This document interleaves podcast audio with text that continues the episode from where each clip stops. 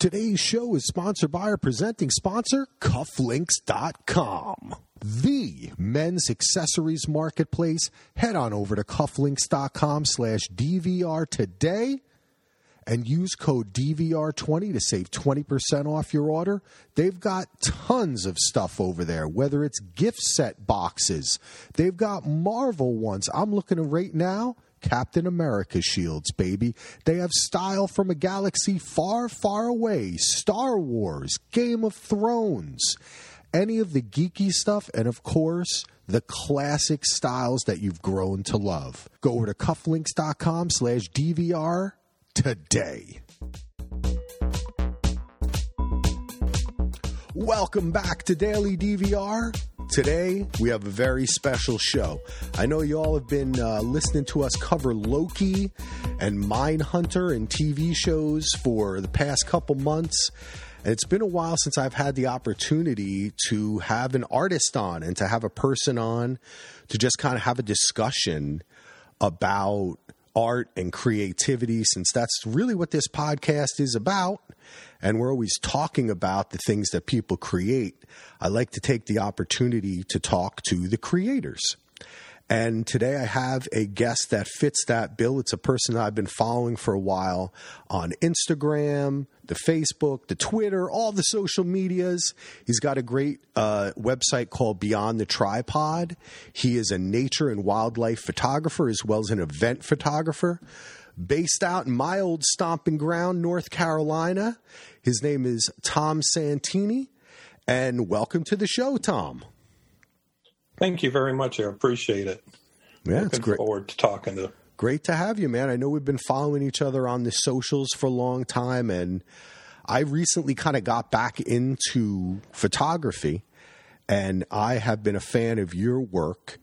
And I know that you have wanted to kind of get out there and talk more about what you do and share that with people. Um, and I was a cameraman and an editor, as people know, for I mean I've been shooting a camera since I was 12 so we're going on many decades there and an editor for almost 20 years but the one thing I never did was straight photos and I always wanted to do nature um, so I like to kind of talk about that and get into what you do but maybe we can start out with a little introduction about you know where you're from who you are and basically how you got started in photography Okay. Well, I'm Rich. My name's Tom Santini. I'll be 62 in October.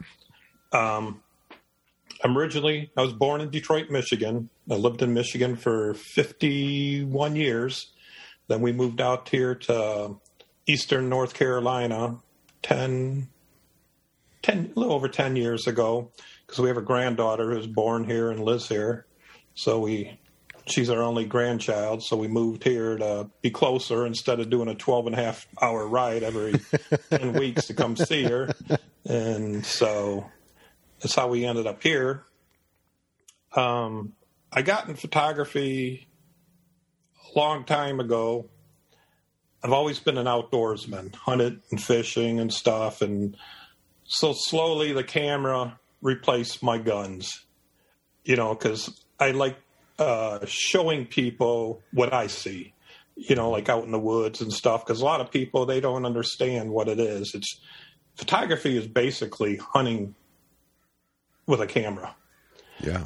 But um, 12 years ago, almost, well, going to be 12 and a half years ago, when my granddaughter was born, I said, you know, I need a, I need a new camera. And I got me a digital digital camera and started messing around with it and says I got to be able to, you know, record her growing up and stuff because we weren't seeing her all the time, you know. Yeah. Says we got to have some kind of memories because you know everybody nowadays they got their cell phone and what do they do with their cell phone? Take pictures. But what do they do with those pictures? They're stuck on their cell phone. When they get a new one, they get deleted. So I like to Or they're in the cloud that you can never access.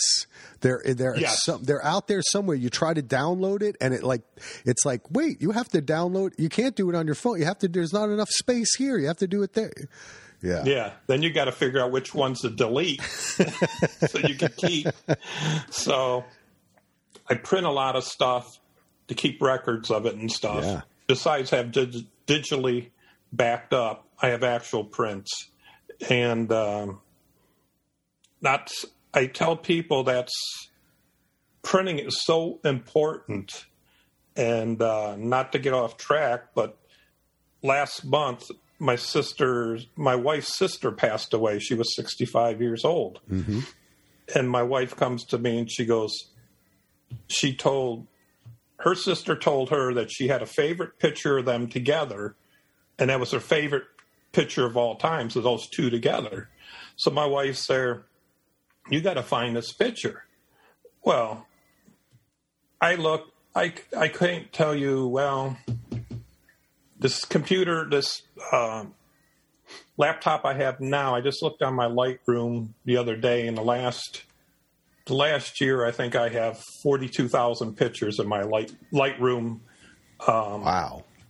catalog, and that's that's good stuff. That's not. I don't keep. I, I delete stuff that I don't, you know, use or save for the print and stuff.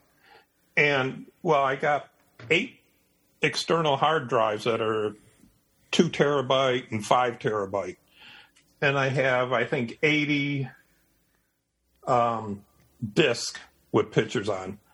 I spent. I probably spent 24 hours looking for that picture. I couldn't find it. Come to find out, my wife found it in a box of pictures. It was taken by somebody else. but that shows you how important Yeah. a picture is, Yeah. you know, and stuff. That if you didn't, if I didn't have it, you know, if I if I took it and didn't have it, you know, or tossed it out or something, it'd be gone forever. There'd be no way to recreate that. Yeah. Oh, You know. physical media is so important. And I know at beyondthetripod.com, uh, your website, you have a blog post about physical media that I shared on our Facebook page for Daily DVR. And it's something that I'm always talking about and espousing for exactly the reason you're talking about. We have gone from this scarcity where you would only have a couple of photos of your family, right? That might get handed down. Most oftentimes we hear of this like in an old family Bible or marriage mm-hmm. certificate or death. They tuck the family photos, you know, you'd have one or two of them. Now we're faced with, and really our society is faced with an issue of way too much information and way Oh, yeah. too many photos and pictures. And I think that the thing about physical media, and you hit on something here about um, having so many hard drives, but tossing work that you say, okay, I got the shot. I don't need the 50,000 shots that led up to it, right? Um, right. Which is physical when you print something or when you make an actual physical copy of it whether it's a dvd a cd a, a vhs that's because that's the good one. Mm-hmm. Right? Like you Yeah. you it's not the special features. And it's like our lives have become crowded by the special features instead of the main thing. So mm-hmm. It's hard to tell. And I think that happens in general. And that's why I love your photography and I see your dedication to it. Um, which is it's sometimes it's hard to tell in the world and you see that the the idea of what quality is, right? What Right. what true art is, what it the amount of effort and intention and energy that you put into something is not apparent to as many people as I feel like it used to be. We reach a wider audience, but the message is diluted. And I think that um, that's that's something that we can talk more about. But that process of like, uh, like what? Who was it? Um, was it Burroughs who said that? Killing your babies when you when you throw away when you edit a story. He was talking about writing, but it's the same thing as like when I've done. I've shot so many videos and I have alternate versions that I liked, but I went in a different direction. Right. But I can't if you show everybody 18 versions of something, they don't it's not the one. How mm-hmm. do you make that decision? Is it it's just it's feel, right? Like I mean you just know that's you look at it and you know that's what I intended to show people. That's what I wanted to express or find right. really. Yeah. Well, see like on uh, Facebook and stuff when I sh- I was I I just tried something like the last couple weeks.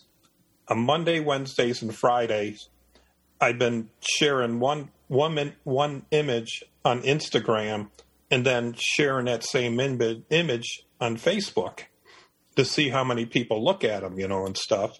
And there's, you know, sometimes if they see that one, they don't, you know. But two, if you ever go back and look at my Facebook posts, you never see more than 15 or 20 images. I won't put more in that. I see people that put, you know, 50 images up. I'll get to 15, 20 and I, I lose interest. I'm sorry. Yeah, yeah. I don't I don't yep. care how good the images are. I just don't want, you know, am I at a slideshow presentation? no. no, it's true. Because you think about it. What happens if there were 40 versions of the Mona Lisa. It wouldn't be the right. Mona Lisa. You know what I mean? Like, um, it's, it's, uh, you know, Starry Night. If he did, you know, if Van Gogh was like, hey, I want to do an alt version with Michael Jackson in the corner. you know, like, I want to brand it. No, but you know what I mean? Like, it, you're right. It, yeah. it, does lose, and it's that's so interesting. So you st- you got. Let's bring it back around. So you got it okay. into you got you were you were a photographer, but you got back into it and really kind of dedicated to yourself with buying uh, new equipment when your granddaughter. Yeah, see, I did it to you know uh, originally just for family stuff. I was originally I was I was a carpenter. Okay. I retired in 2006 as a carpenter, and um, I got into uh, knife making, and I used to make custom knives, you know. And then when we, I had a, built a shop behind my house in Michigan and stuff. But then when we moved down here, down south, you know, it's it's so hot that yeah. you know, and then everybody down here and his cousin makes nice out of lawnmower blades, and here I'm making high dollar custom knives, you know, and it's kind of, it's like trying to go, you know, having a beer budget wanting to buy champagne you know? Yep, you can't it don't work. Yeah you know and anyways i just got with the wildlife around here you know i just like man i'd rather i'd rather be outside. I've always wanted to be outside. You know that was so nice with being a carpenter when i started out yeah i started out building houses so i was always outside but then in the wintertime came in michigan cold and ice. And it's like, that's when I got in the shop. And then I worked in a shop building displays for auto shows. So that always taught me, you know, um, doing the auto shows. We built displays for the cut, you know, for the new model auto, you know, for that went all the way around the United States and stuff. So that always taught me about fit, finish, how stuff's supposed to look, you know, what people what people see, what's gonna their eyes go to first and yeah. stuff. Yeah and so that was kind of a like a turning point, like I say. And then I started carrying the camera more for hunting, you know, and stuff because I'm like, wow, you know, there's a lot of stuff in the woods that people people don't see, you know, out in the fields, woods, you know, lakes, streams, wherever, you know. Yeah, definitely. So, so, but it's when you got when when you got the new equipment and got into digital when you're when you moved and when you were taking photographs of your granddaughter did you was that when you started to do the nature photography when you were in North Carolina I've always done a little bit of nature because like I say I like to be out outside you know and stuff but see when I got our granddaughter was 2 before we moved here So the first two years learning to can, I went to do any kind of to charge for doing any photography work in Michigan. You had to be, um, you had to go to the the college and take certain classes to get a certificate oh, of photography. Interesting. To do work to get paid, you know, and stuff. And so that, you know, all those, I forget how many classes I had to take, but that kind of, you know, led me down totally to wildlife. Oh, you know, I do do portraits and yeah. stuff, you know, but my main, I do a lot of events and I shoot portraits at events, but my main uh, passion or stuff is wildlife. That is you know? awesome. And I see, you know, I really see when you tell me that you were a carpenter and then you found the interest in wildlife photography, I see a direct connection to that. Mm-hmm. I, I and exact and the way you were describing too, just in your general work of whatever you're doing, thinking about the final product, how it is presented to people, the artistry the, that is, in a sense, the image, right? You know, you're creating right. something physically and you're going out now into nature and finding it. And I think working with wood and we're, I don't know, I'm just a person who thinks I find when I speak to most artists, whether they be actors, filmmakers, musicians, whatever, I find them to be builders of some sort. Like I build Lego and I build models, and I've just always, like, I would do this when I was a kid. I would, instead of buying like the G.I. Joe, um, you know, big forts and stuff, I would build them mm-hmm. out of cardboard and material I found in my house to the extent of like I had elevators, I would use you know, saran wrap to make a window.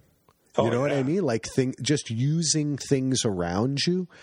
And I feel like that, in a sense, is it's. I don't know if I'm making the connection right, but that's kind of what nature does. And when you mm. see it, you feel that connection because nature is ever evolving, ever building, ever changing.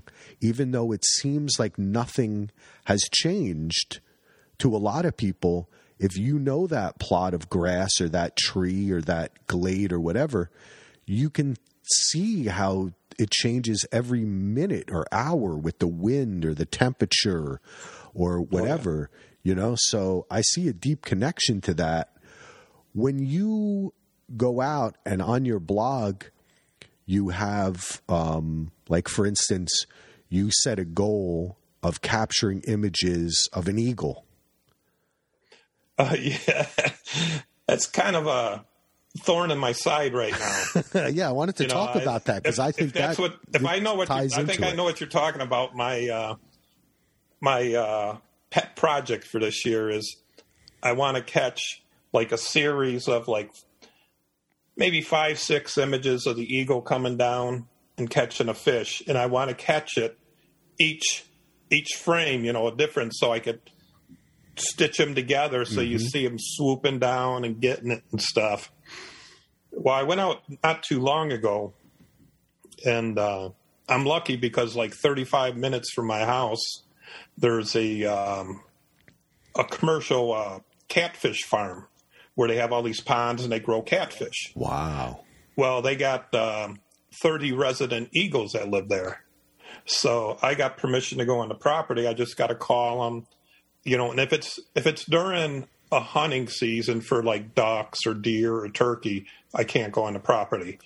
And then I call, but I call them to see if I come on the property and make sure they're not in the ponds, you know, doing um, catch. They get in there with waders and big nets and they catch these catfish for market and stuff, you know. And but anyways, I went out there a few weeks ago and geez, it was hot. and it was it was I got there a little too late, and they were all sky high, and all I got, I don't know. You might have seen my picture on Facebook where I says all I got was butts, yeah. you know, because they were all flying back to the the big trees to nest, the nest for the most of the day and stuff, you know. But the eagles, eagles are one of my favorite birds to photograph. You know, I went a few years ago to um, Conowingo Dam in Maryland, and oh my God, we were there Thanksgiving Day. We, uh, me and a buddy of mine, we went Thursday, Friday, Saturday, Sunday. I think I shot minimum of a thousand images a day. Wow. you know, and uh, just of the eagles and stuff, and a lot of them are too far away, so you just delete them when you get home. Because you know, when you look at the back of your camera, your screen's only three inches. Mm-hmm. You know, you're like, oh, that's a great shot. No, you know, even though you get to large it on there and you're looking at it like, ah, detail looks good. Well, as soon as you get it home and you look it on your computer, like, that's no good there's like a stick in a way. There's you know there's something else. You know, there's oh the back there's a background. You know, like oh there's a tree limb coming out of its head. You know, and stuff and like so you start calling them. You know, and but I did end up with you know four days. I probably ended up with probably a thousand good images that I, I like. And I but then what can I do with that was a thousand images of eagles? You know, yeah. It's like you can only put so many on your website or show them because, like I say, after 15, 20, I get bored, you know, looking at other people's mm-hmm. stuff, you know. So, well, how do you feel about taking the images? Because we've talked about presenting them and people looking at them and how we have so much information and so much to look at, but how do you, what is what keeps you coming back? What's your artistic motivation? Is there a type of like I said, I've done a lot of uh, film work, a lot of video mm-hmm. work, where uh, and the thing that I became really good at, and what I really enjoyed doing was naturalistic handheld stuff. So I enjoyed events. I mm-hmm. enjoyed mm-hmm. shooting weddings and stuff like that because instead of the typical thing, I would try to make it into a movie and I would follow them like a documentary. You know what I mean? Right. And even though in the end, a lot of people didn't want like a you know a four hour documentary of them getting dressed. um, yeah, it. I still the overall feeling came through because that was the style that I chose. When I look at your photos, I see a deep connection to nature and to animals and even your photos i saw you took a series of photos of a lighthouse and okay. and buildings that you've taken too. Obviously there's a love you have of looking at these things. What what what kind of feelings do you get when you're you took a thousand pictures? You might we might only get to see five or ten of them. But mm. how did you feel about the other 900 oh i I feel great when I'm taking them. You know, it's like I don't get bored taking them. It's like, you know, um, I'm not going to say memory cards aren't cheap because they're not cheap, but it's not film. Yeah. I mean, it's either to, easier to delete something than to not have something to process, you know. And I don't, if you look at my stuff, I don't um, Photoshop anything in or out. If I do, you've seen me a couple times that I've changed the uh, the sky or something, you know, and I'll put on the picture that I've replaced the sky. Mm-hmm. I'm not yeah. adding, say, if you know something in front of a bear or an eagle or taking something out. Like, no, I don't.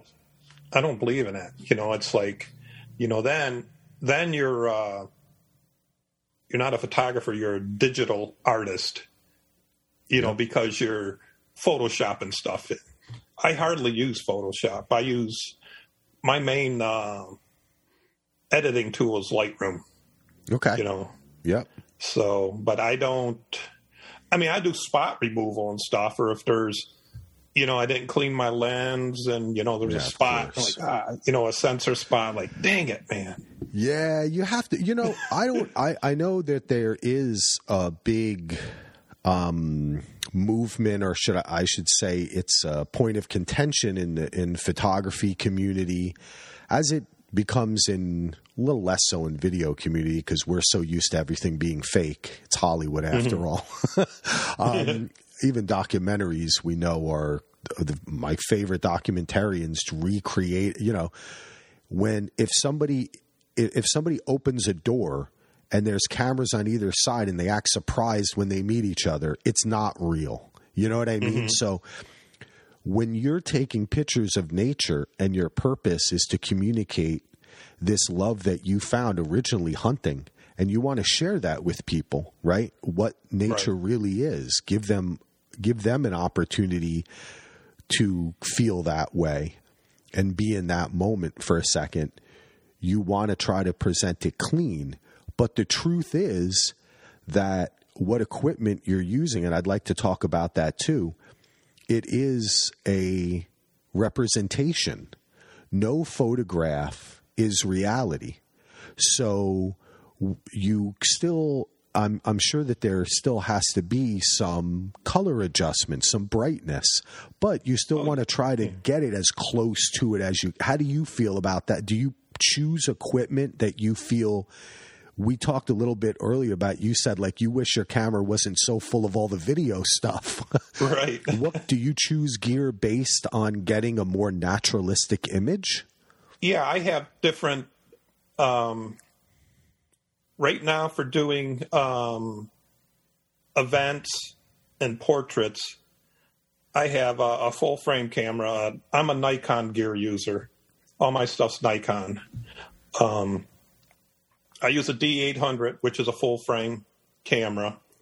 And full frame is, you know, as you know, is like the same size as a 35 Yeah. the old 35 millimeter, the sensor and stuff like that.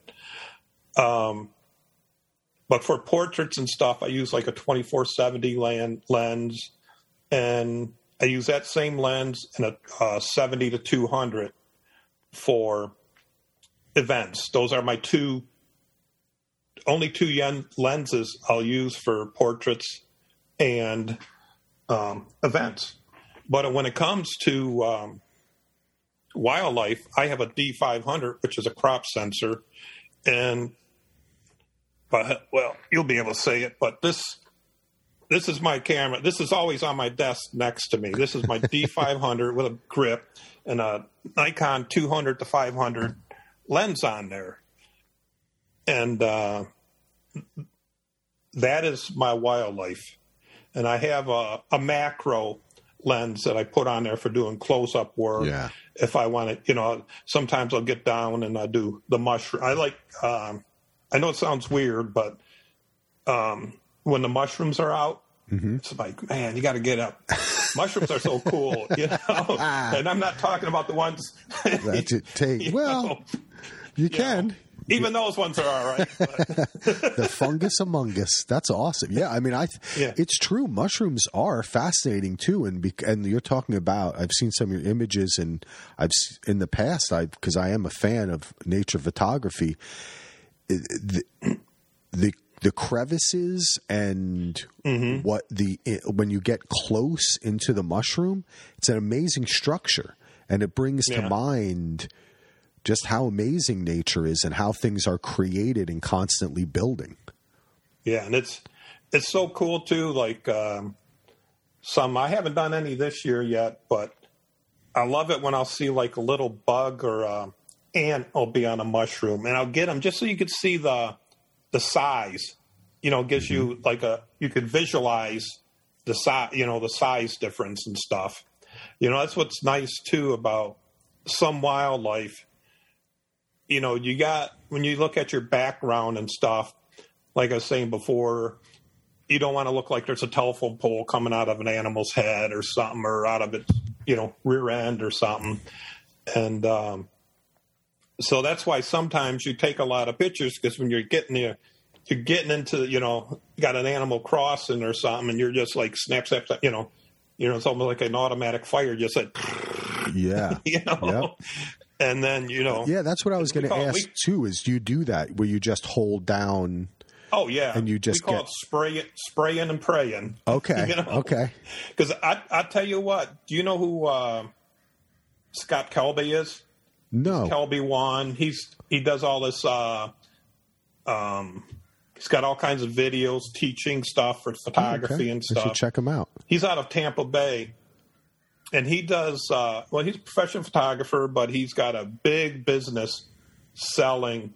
You know, teaching people. You know, um, Lightroom, Photoshop, and all this stuff, and all kinds of books on cameras and stuff. But anyways, he photographs um, Tampa Bay uh, Buccaneers. Yeah. And this this guy's a pro, and he's been around for a long time, and he'll tell you in a pro in a football game, he feels good if he gets one good image out of every ten. Yeah, I, I would bet. That's how. It's not that people think it's easy. You just go out there and you press the button. You know, it's like no, you have to. You know, check the bat. You know, you have to have everything. You know, you got your exposure triangle. You know, you got your ISO, your shutter speed, your aperture, you know, and the and the and your subject is not cooperating with you. Oh, that's uh, yeah. that's the main thing, right? Like when yeah. I was talking before, the reason why I and I'm sure that you can, uh, I would think you would agree. One of the reasons why I always loved um, shooting natural, like documentary style video. And the way I train myself is I used to just show up places with a camera. So I would go to a party or a concert or anywhere and I would just have my video camera with me and I'd say, "Do you mind if I record?" And and people would say no. And I mean, people would say, no, they don't mind. And then I would just yeah. make a movie in my mind and I'd walk through and then I'd say, hey, I'm going to follow this person, get a drink. And I was training myself for what eventually was a career. Mm-hmm. Um, but one of the reasons I liked it was because the subject was not cooperating. A bird is not going to stay in place if you ask it to. no. Right? The no. Tampa Bay Buccaneers have to score a first down yeah. They're not there to get your photograph, you know? Um, so I liked that challenge. I, I, I like the idea, and I think it's something you bring up. People don't think about it. Being a photographer, videographer, cat, whatever you whatever art you're doing, painter, is about so much more than just that photo. It's all the work that went in to get there. Right. You right. know? And that includes stuff that happens after. Yeah. And people don't realize it's like, I don't go to a zoo to take pictures. My wildlife are out in the wild. And I study, you know, like like I say before, like being a hunter, you know, I know what what berries or what what's growing and what they eat. You know, so mm. you kind of figure out, okay, this is a season they're going to be over here or they're going to be over here. There's with wildlife photography, there's never a guarantee you're going to see anything. Yeah. You know, but when you do, you know, hopefully the stars align and you got all your, you know, your mumble muscle memory together to get all your exactly. settings right yep. and stuff, and the sun the sun's right behind you, you know, and stuff, so you get the image, you know. Yeah, it's that 10,000 hours thing, right? Where it just oh. becomes automatic and you're in that moment and you know. Mm-hmm. Do you often have to wait a very long time to for an animal to appear? Sometimes you never, you know, um, like I say, there's no guarantee. Um, a lot of times when I go out, I'll go out with this this friend of mine, and we'll leave. Where we go, this one of the spots we go for uh, bears and stuff, and the alligators is two and a half hours away. So if first if the sun comes up at six thirty, we're there at six o'clock. So that means we're leaving at three thirty in the morning or four in the morning, and we'll get there and hopefully, you know, find a subject. And sometimes, you know, we get there too early and you get a big bear walk across a field in front of you. You take a couple shots and you know there you know there's no good. You know they're no good, but you just documented that. Yeah. You know, hey, I did see one. You know then, and um, we'll ride the uh because the two places I go for bears and stuff is our um, National Wildlife Refuge. You know, and they're they're huge places. So you just you know ride the roads and you know find a spot, sit and wait. You know, depending on what crops are there. Like the corn, the corn here right now, a lot of it's over six foot tall. You know, so you got to catch the bear coming in or going out of the the cornfields, and every place in the NWRs they all got big uh, like canals between the roads in the fields, so you can't get in the fields. So what you got to do is you we there's slides, you know, just like an alligator uses a slide to get down into mm-hmm. the the water. Well, the bears do too. That's their path. You know, they just they take that same way. You know, and you just set up by one, and hopefully you're not too close. but you could usually you could usually hear them, and uh, thankfully, I've had a couple of encounters with bears one was my own fault. You know, I was uh, photographing a bear behind a tree. It was behind a tree, and uh, like I say, it was a big canal between us, and um, his hind end was behind a tree. And I'm like, talk to it. Come on, come on, Chunky, get your big butt out from behind that tree. You know. Well, the first thing a bear will do is start chomping you know, that's a warning. You could hear them, their teeth chomping, you know, go, they'll chomp, you know, and then to do a mock charge, you know. I didn't know about the mock charge. I knew about the chomping. He did a mock charge on me. My buddy still laughs about it because I like, whoop. I was like, ran right, got yeah. on the other side of the truck, got in the truck. He's laughing. I'm like, well, I learned that one, but Wow. I mean, we were probably, I was probably only 30 feet from him. I mean, he, you know, but he would have to go, you know, jump down in the canal, swim across it, you know, and stuff. But, you know. Oh, that is, that's, that, that's, a, that's scary, but that's exciting too. And I mean, in a way, that's kind of why you're out there, right? You're having an experience, yeah. and that's part of, that's part of your, you, the observer becomes a part of the environment you know? Mm-hmm. And you do you do you try to hide yourself? Do you wear any camouflage? I watch, do you I wear camouflage all the time. Okay. Yeah. Yeah, and um I have a, a blind, a two man blind that I'll set up once in a while at uh, the Eagle ponds and stuff, but at the uh, NWRs you can't, you know. So a lot of that's done, you know, you find something, you got to, you know, sit sit and wait, you know, and or walk walk the trails and stuff. And it's a lot of work. Like I say, a lot of time we're there from sun up to sundown. And then you're at another five hours onto that for travel. So it's nothing for me to be gone 16, 18 hours, you know, then come home with a dozen good images or something, you know. Wow. And but you you never know. You know, you just you have to you have to really look. I mean, people I see these people driving down the roads and they're looking and you're looking in the fields and I'm like, I just roll my eyes. It's like, look up in the trees if it's hot out. Bears are up in the trees sleeping.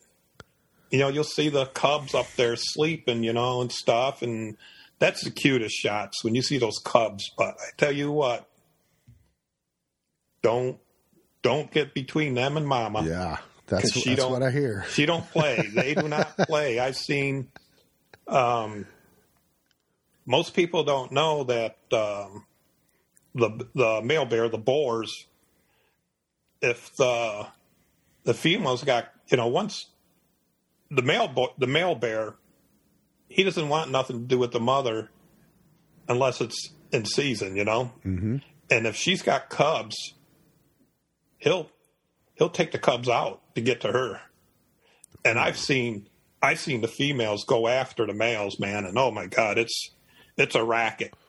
you know, it's like, oh man, it's it's deadly. I could imagine. It's a lot of weight. Yeah, the only time I ever and I, this is a question I was going to ask, which is the intersection between nature and man, and whether or not that's something is that something that you are either interested or shy away from because my experience with bears is the only time I ever saw bears in the wild I've seen one or two out in um, the mountains in upstate New York in the Catskills.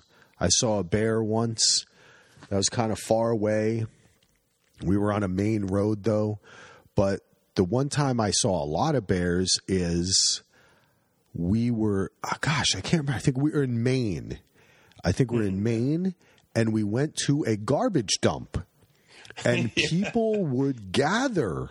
We were not the only ones there. There were 50 some odd people there and the hmm. garbage dump would had like a line, you know, don't go past this line. And you could kind of, and I remember it was almost like a little cliff, like looking down on it. And you mm-hmm. could see the bears would just come in through the far and like just get whatever they could from the dump. Do you right. do you try do you ever or have you ever thought about that the kind of intersection of man and nature where or do you try to find nature more where I mean even though like you're saying you you I guess you are doing it with with the ponds where the eagles are yeah, and I, stuff, you know. I go to I go to where their natural habitat and food sources. I don't believe in there are some photographers who would bait them. Yeah, okay, that's rare. Yeah. I don't, I don't believe in that at all. I actually stopped following a guy on YouTube. He was in, um, I think it was Denmark. Really good photographer too. But I seen him with the it was winter time, you know, and colder. It was like probably five below, and he was getting these owls, you know, owls that come out in this field, and I'm like, what is he doing? I was like, there's there's no way this owl's hunting at this time of the day and stuff, you know. Mm-hmm. Well, to come to find out, he was buying like um, mice, freezing them, and then bringing them out there and tossing them out in the field. Ah, uh, okay. And I'm like, come on, man, that is that is not right. I mean, first off, it's not right to the bird, you know, because you're getting them trained to get like. Um, a handout instead of hunting yes, for the food. Yeah, yeah. And who knows, you know, if there's any chemicals or anything in that mouse, you know, especially if you bought it from a pet store. Did they shoot it up with stuff to make them look better or, you know, have a better coat or something, you know? Mm-hmm. So, and uh, one of the places I go, there's a big Facebook group right now that you know, they're like they're like save our bears because they're worried about some of the the farmers are getting so much um, crop damage that uh, they're worried they're going to let um, hunters in there.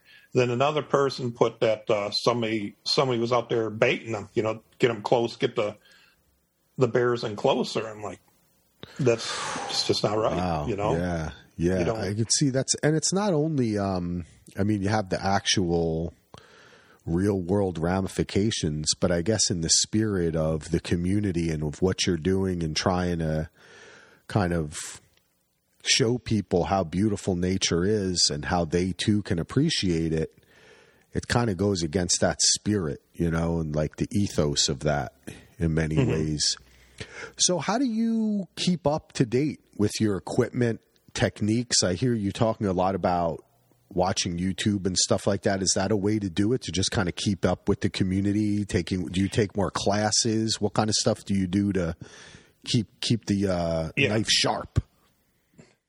I belong to a, a, photography club here where I live, and I'm actually the this year the president. Last year was a vice president, and we have uh, monthly meetings. Oh, we have monthly workshops too. So every month we're like doing different trainings and stuff on different different types of photography and stuff and to like that uh, Scott Kelby. He was here in Raleigh. Um, well, it's got to be over two years ago because of COVID. And I took a, one of his uh, Lightroom slash Photoshop classes and stuff. And anytime there's like a, a good webinar I see that's going to be mm-hmm. on the internet that you know I can get into and learn something, I'll do that. And there's always there's always something new. I mean, you got to keep you got to keep up to date on stuff. There's so many new tricks and um, editing and stuff to make your workflow faster. Because that people don't realize, you know, you could go out there all day and shoot these photographs. So, but you're going to spend a lot of time behind that computer too. Yeah. You know, unless you got somebody else editing them, then you're going to have time, you know, putting them on, you know, the old interweb, you know, wherever you want them, you know, your website or showing them people and stuff. Then you're then you're spending time trying to sell them people and stuff. So it's I mean, sometimes I feel lucky if I can get out twice in one week. Yeah. You know, and uh, it's just a lot of ongoing uh, schooling. You just gotta, you know, keep your eyes and ears open. Definitely. You know, it's because when you think you know it all, you may as well hang it up because you don't. You know, yeah. you're just you just gave yourself a, a block where you're not going to learn anything. And like I say, with these with these cameras nowadays, they're computers, is what they are. And I didn't grow up with computers. I grew up, you know, swinging a hammer and stuff. I could read a blueprint and stuff, but I got it when it comes to do my computer work. You know, when I'm typing up my blog, I'm that guy that pecks and hunts, you know. it drives yeah, my wife too. mad, but yeah, she's not doing it, so I'm doing it, you know. Yeah, it is a lot. Yeah, I was saying before um, before we got on, I just recently kind of got back a little bit into photography. And as I mentioned earlier, I've been building Lego creations that I eventually want to um, put on Lego Ideas, which is where they can actually make it into a set.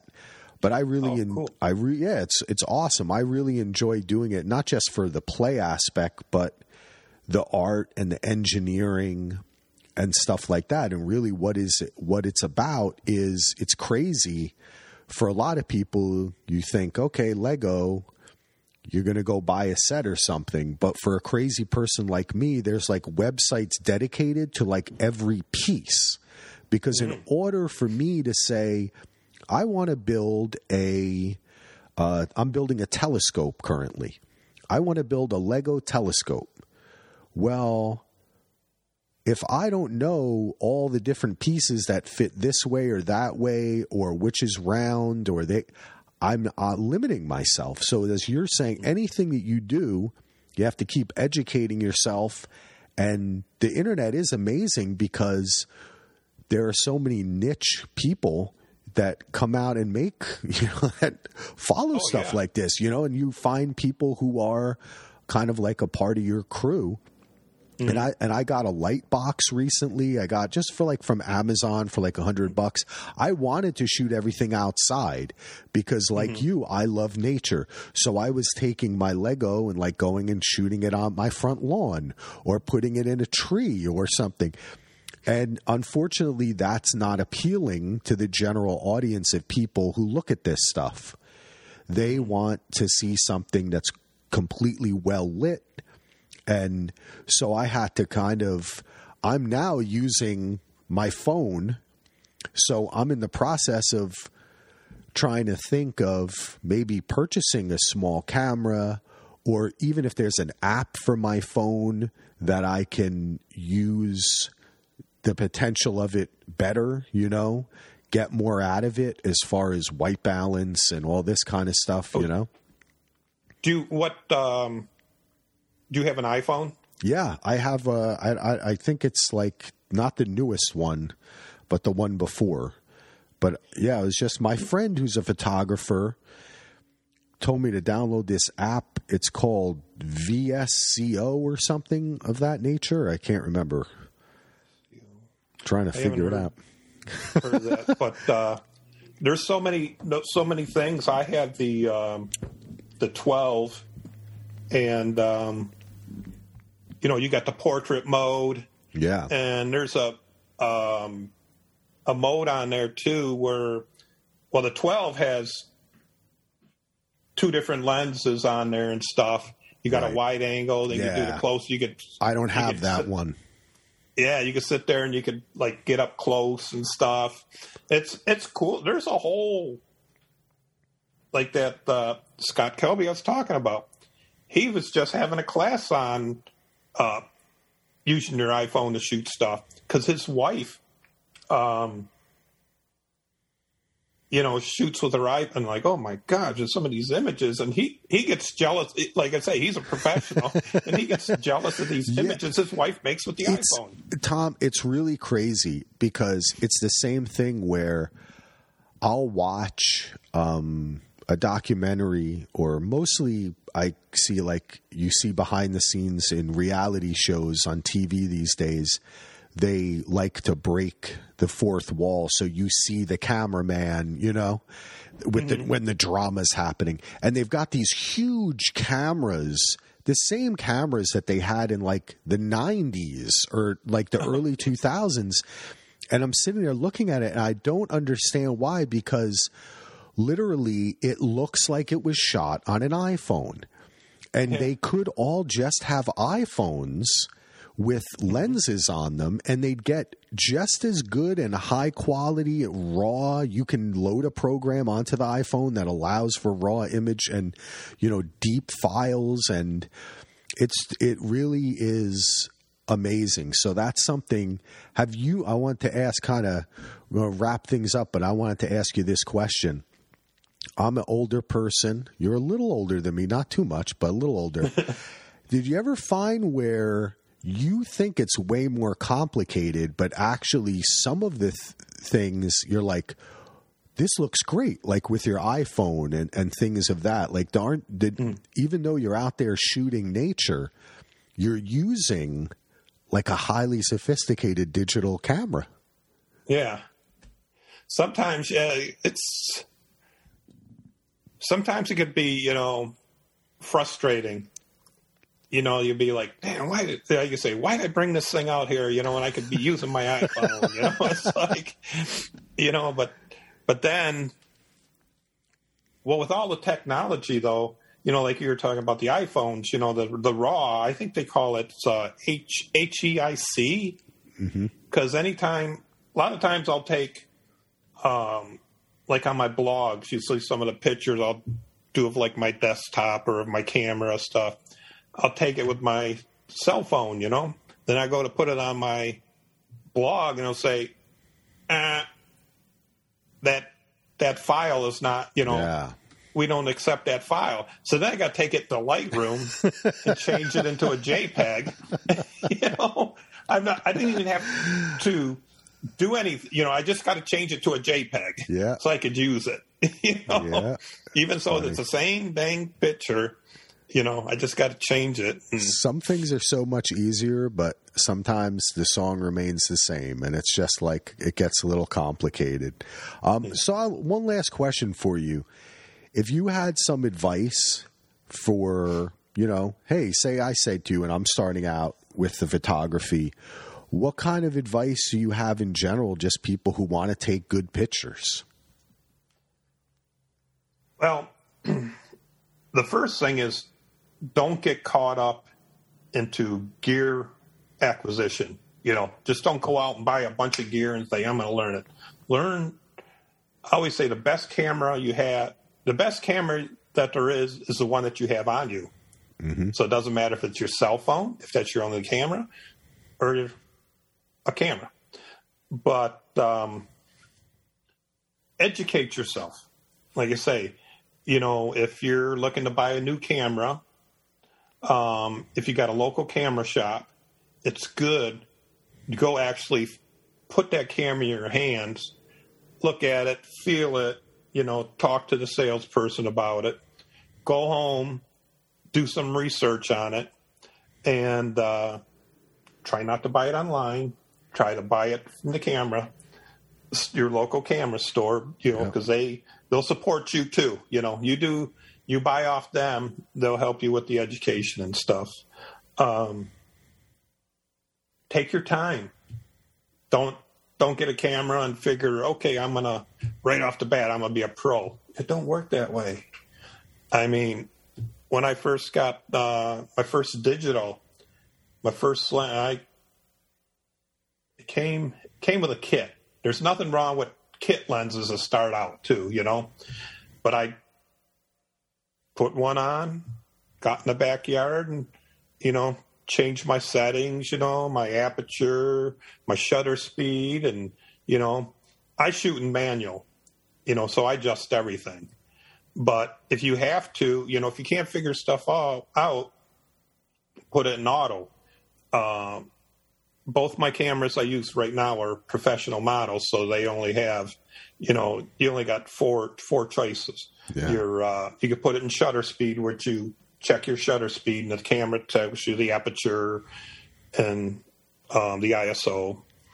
Um, the aperture where you pick the aperture. Uh, manual which I shoot in. And did I say shutter speed? Yeah. Okay. Well, there's. so. Now I got to thank myself. but it, they keep they. It's. I understand what you're saying. The professional cameras. You. I mean, I always said too when I taught video production classes. I would always say to someone, "Hey, when you're starting out, if you need to do auto, that's fine. You're starting out, you're learning. You're not going to yeah. be Steven Spielberg the first time. But mm-hmm. guess what? Challenge yourself. Go out one day and say, Today, I'm going to set the white balance when I cha- mm-hmm. go into a different room. Today, I'm going to choose the shutter speed. I'm not, you know, today I'm going right. to make a choice, see how it works out, and assume that it's going to look terrible yeah. That's what I would always say too. Your first 100 videos, you're going to hate them, then you're going to make 101 and you're going to be like, "Did I actually make that?" Yeah. Yeah, That's I'm a amazing. superstar now. yeah, exactly, right? But you know what's good about auto if, you know, you get stuck and you get you put it on auto and the camera does all the thinking, you know, you get the image and you look at it like, "Oh, cool." But hit the info button. It'll tell you what shutter Definitely. speed you were and everything. Good. And put that up here in your head and remember that, you know? Yeah. Yep. And it's like, I still do myself, um, I carry a little black book. I write down like places like, okay, this, this farm, you know, like the address and how to get, you know, or how to get there. Or I see, seen a bar, bear there, an owl or something, you know, like, okay, find out who owns this, uh, you know, get permission to go on a property, you know, and um, events, like you're saying, shooting events. That's the hardest thing to shoot, man. I mean, wild wildlife's a walk in the park. you know, I shoot um, I shoot a lot of plays too. We got yeah. a local um, theater. I did that too. I loved it. Yeah and like, oh my god, you get to watch the play for free. Yeah, you know.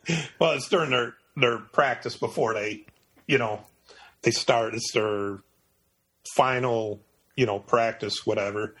But you know, the lighting, all the different lighting changes and stuff. Yes, and you, know, you gotta think, you know, like think, and that's what I say, muscle yeah. memory. You gotta.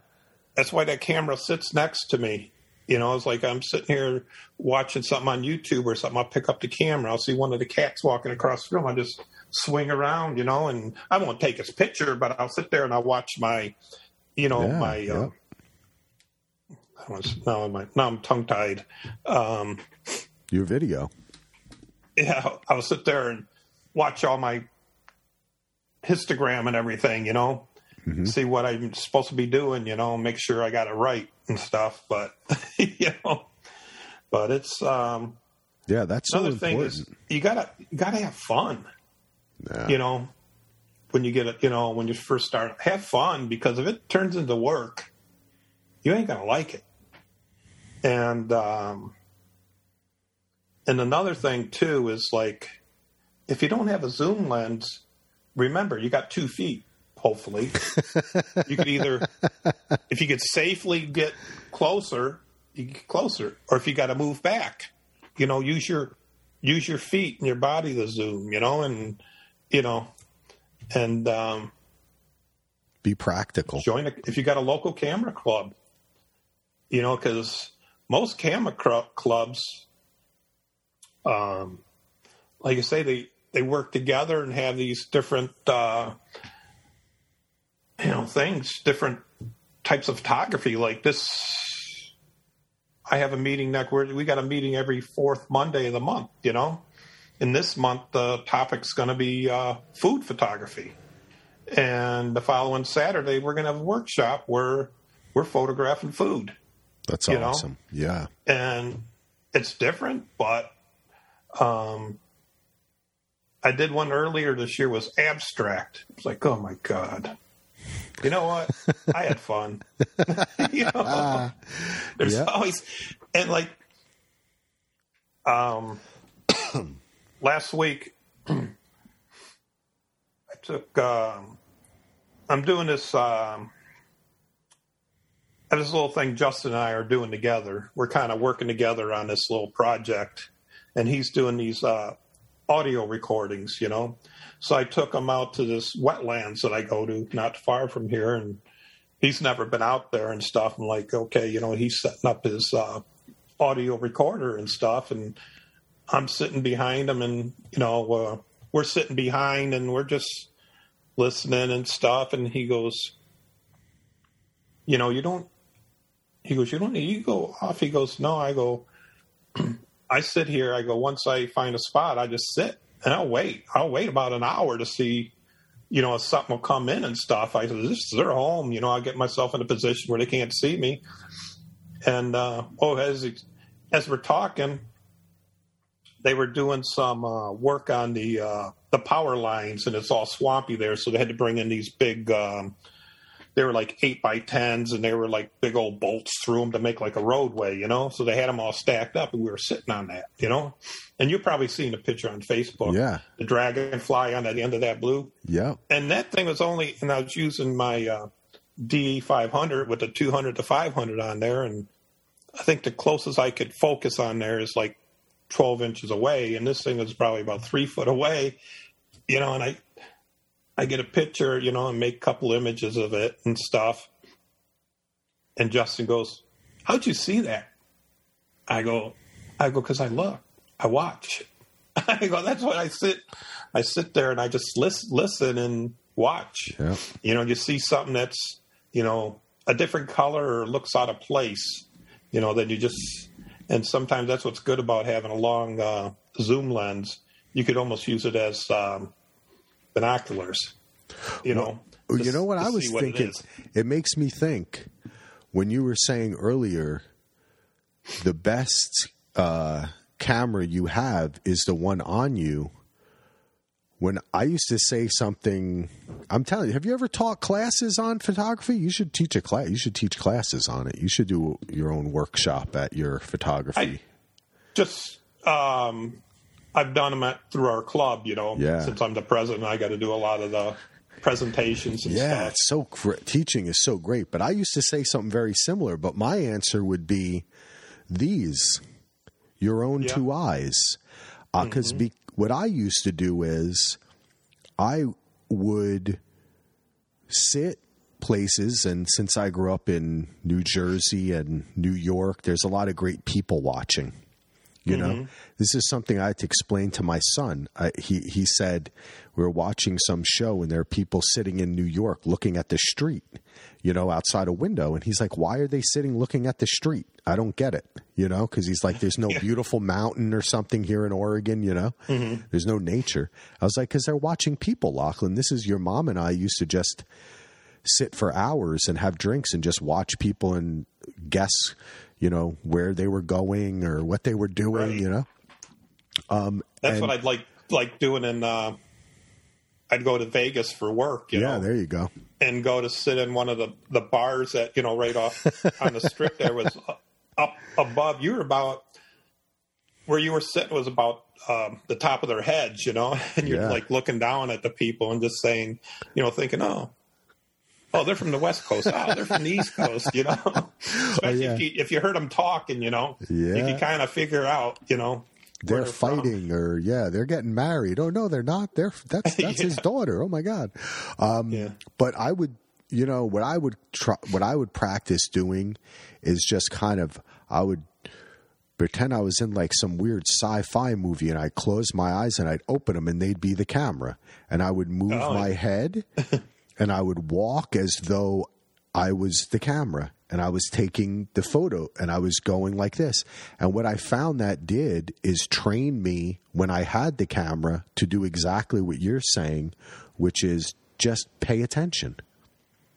Be paying attention all the time. Be Yeah. um, and I have long been uh, studying Buddhism and meditating and things of that nature. I feel like it's the same kind of thing, and I find that in your work too. The idea I have always wanted to hunt. I've never hunted. Um, I've not been a, really around hunting. Like I said, I grew up in New Jersey in the suburbs. Um, not a lot of hunting in Union County, New Jersey unless you're hunting the mafia or something. yeah. then there's a unless they're lot hunting you. Yeah, unless they're hunting you, exactly. Unless it's Tony Soprano. Um, yeah. But uh, I just see that connection to that of um, sitting and waiting and being in nature and having a respect for it. So I think it's kind of a really interesting evolution that you came from hunting to photography. Because I think a lot of people think of hunting as killing animals, but I don't really, I don't know. Even though I didn't grow up with it, I don't see it that way. I actually think that people who hunt and the people that I have come to know who are hunters and who eat the animal, they they use more of an animal and respect an animal way more than a guy who goes down to 7-Eleven to buy a hot dog. Yep. You know, they you don't know where that hot dog came from. You're not thinking No. of you didn't feel that die. You don't have that on your you know mind and your your heart. But this person who went out to shoot the animal does it and then to make that transition to the photography, I think it's very natural. It's beautiful. This has been a great opportunity to sit and talk to you uh, for a while about this. I want everybody to make sure that they go out, check out T.E. Santini Photography on Instagram. I'm going to have a link in the show notes. Check out beyondthetripod.com. Is there any final words you want to leave us with, Tom? Just have fun. Respect if respect other people and respect the environment and the animals. You know, like remember they're they're wild animals. Don't don't try to catch them. Don't try to touch them. You know, let them be. don't if you see them walking down a path or something, you move. You know, Yeah. be safe and have fun. I love I mean, it. that's what it's about. You know, having having fun. You know, enjoying enjoying nature because who knows? You know, it's like with all the pollution and stuff. You know, some animals you may never see again. You know, Yeah. they go extinct. You know, be by these tro- trophy hunters or poachers or something. You know, so well, I just I just enjoy it. It's like I have fun. You know, it's like I say, if it turns into work, you know, that's when you lose interest. definitely. You know, so, but I mean, and learn. You know, watch watch videos, listen listen to podcasts. I mean, I listen to. God, I can't even tell you how many podcasts I listen to. I cut. Takes me. We have over half an acre here. Takes me a little over an hour to cut my grass. So I listen to a podcast or two while I'm cutting the grass, and then when I go outside to barbecue, I um, I cook everything low and slow. So I got I got four podcasts I listen to regularly that are 15 minutes each, and so as soon as I got the meat on, I turn on the one podcast, and as soon as he's done, I get up, I flip the meat. Eating and So I learning. need to look at a watch. There you go. I love it. All right. That's the final that that is the lesson of today. Have fun, cook it low and slow, take photos and enjoy. Tom, thank you so much for coming on. Um, everybody, once again, check out T.E. Santini Photography on Instagram and beyondthetripod.com. We will be back. I think next week I'm going to have Andy come on and we're going to talk about our Marvel Cinematic Universe bracket that we had on the Facebook page. I've been talking to Abe about getting um, The Witcher together. We're going to be covering The Witcher. I'm even contemplating perhaps even covering Survivor this year. So if you have a show that you think is a good one, hit me up with it. But I've got plans and I want to do more of these shows too where I just get on and chat with interesting people. Thanks again, Tom. Thanks everybody for listening. Check the show notes so you can check out Tom's amazing work. Peace out, everybody. Take care. Thank you. I really appreciate it.